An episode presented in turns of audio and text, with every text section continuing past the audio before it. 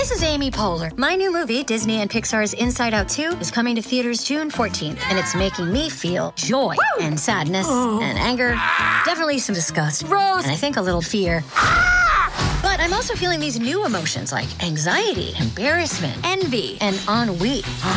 It's what you call the boredom. Okay, that one was weird. It's gonna be the feel everything movie of the summer. Disney and Pixar's Inside Out 2, rated PG, parental guidance suggested. Only in theaters June 14. Get tickets now. Allora, questo episodio mi viene in mente grazie al commento di un utente, per chiuderci anche la rima, eh, in questa nuova funzione di Spotify che dà la possibilità di commentare i podcast, poi il podcaster decide se pubblicarli o meno, però io eh, li leggo tutti se commentate. Quindi se avete un'idea, se avete un qualcosa che vi interessa, che un argomento che volete che io tratti, scrivetemelo pure sui commenti.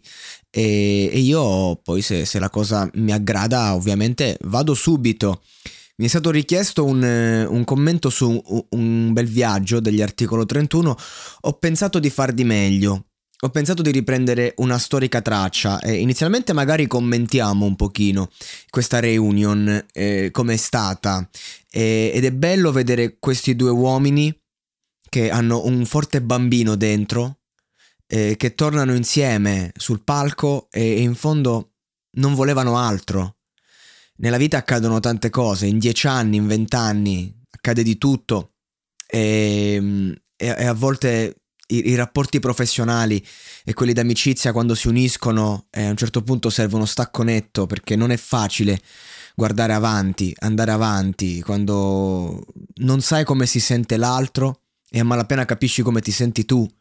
E vedere DJ Jed così felice a Sanremo perché fondamentalmente lui stava vivendo un sogno, il sogno si è interrotto e adesso è riniziato. Perché DJ Jed è proprio una persona che ama la musica, è proprio eh, un, di, una, di, un'allegria sfrenata per il suo lavoro, una passione eh, infermabile. E io eh, ho veramente goduto anche la, la, parte del testo in cui no, eh, si, si, fa un po' il mea culpa, in cui Axe no, dice cose fortissime, anche se Jed ci gioca sopra. Eh, tua madre è volata in cielo, al funerale non c'ero, la famosa diatriba. E, ehm, e allora vorrei ritornare indietro a, a, al, al clou proprio degli articolo 31 e non sto parlando del clou del successo che magari eh, possiamo confinare in domani smetto perché veramente lì il mainstream, eh, cioè gli articolo 31 erano il mainstream praticamente con quel disco, delle sonorità diverse dal rap underground che invece hanno sempre portato, DJ Jed ha portato lo scratch a Sanremo, è legato alla tradizione. E, e questo brano, fino in fondo, è secondo me um, una delle canzoni che, che più fa capire lo stile articolo e, il motivo per cui questi ragazzi sono arrivati a diventare de- degli uomini eh, di, un certo calibro a livello artistico e a livello di, di continuità, perché sono passati 30 anni e siamo ancora qui. Perché comunque loro hanno raccontato veramente eh, la, la, la strada, ma da una prospettiva che possiamo definire anche pop, nel senso per una prospettiva che poteva arrivare a tutti. Non è, non è, di certo il primo brano, anche Mary dei gemelli diversi è, è, un brano che parla di strada, che parla di abusi, che parla, cioè, denuncia un qualcosa e, e lo fa con, con, un ritornello che, che, proprio è piaciuto a tutti e continua a piacere, a pompare, è, è una hit, un, un cult. E così tanti dischi degli articoli.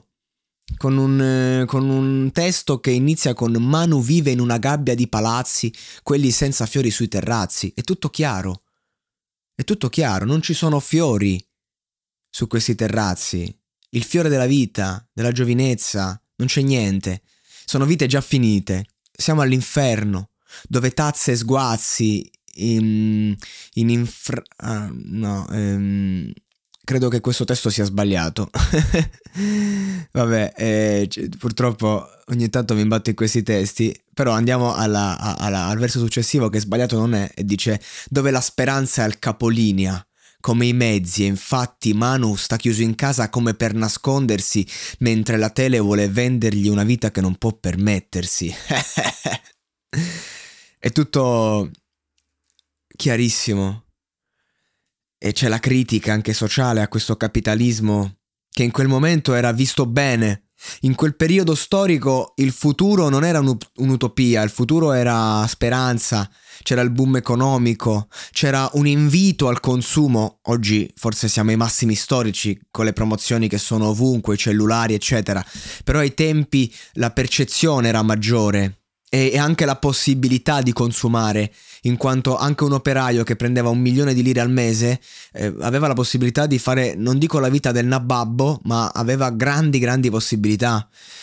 E, e quindi di conseguenza eh, lì la critica, il rap ce l'aveva a morte col mondo della televisione, ce l'aveva a morte con tutta questa roba, perché il rap nasce dall'autenticità e, e si capiva bene che quella roba non era autentica ed era molto molto pericolosa. E poi c'erano loro i ragazzi di strada che pensavano a un pacco da consegnare, a, ai rischi che possono arrivare. E questo brano, tra l'altro, è anche soundtrack di un film senza filtro, dove Axe recita insieme anche a Jed e dove ci sono Space One e, e tutta la scena un po', no? Un, un, film sperimentale dal punto di vista del cast, ma un, un film che racconta veramente quello che è stato fino in fondo una prospettiva magari meno forte di un brano perché insomma però è un film che a me è piaciuto tanto. Eh, io sono molto critico verso i film italiani sono molto critico verso i progetti così ma nonostante non è che ci sia stato questo livello di recitazione o chissà eh, però era vero era mm, eh, trasmetteva. E io l'ho amato quel film l'ho amato veramente e, e non smetterò mai di amarlo mi è rimasto nel cuore e il concetto è quello, eh, non mi parlate ancora, non vi ascolto, altre pom- promesse false non le sento. Da oggi io vivrò ogni secondo fino in fondo.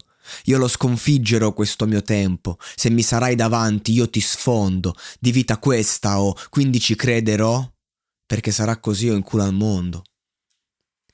E c'è questa voglia di rivalsa, la sete, la voglia di andare avanti, la fame.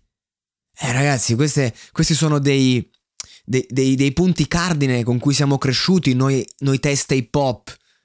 In quegli anni e non solo, perché non è che io nel 92, 93, 94 ascoltavo hip hop, eh, nel 94 sono nato, ma queste parole hanno rimbombato negli anni, nei primi anni 2000, eh, fino al 2005-2006, fino allo sviluppo di Fibra e, e, e poi di nuovo perché comunque eh, c'è stato poi un ritorno al passato e quindi di conseguenza, e ancora oggi, 2023, ne stiamo parlando. Tanto era forte quel grido di Axe. Io me lo immaginavo a Sanremo, ma che, che cantava questo brano in faccia al direttore della Rai, ammutolendo tutti. E invece poi con gli anni la maturità si cambia e magari si può portare un brano diverso, come hanno fatto loro.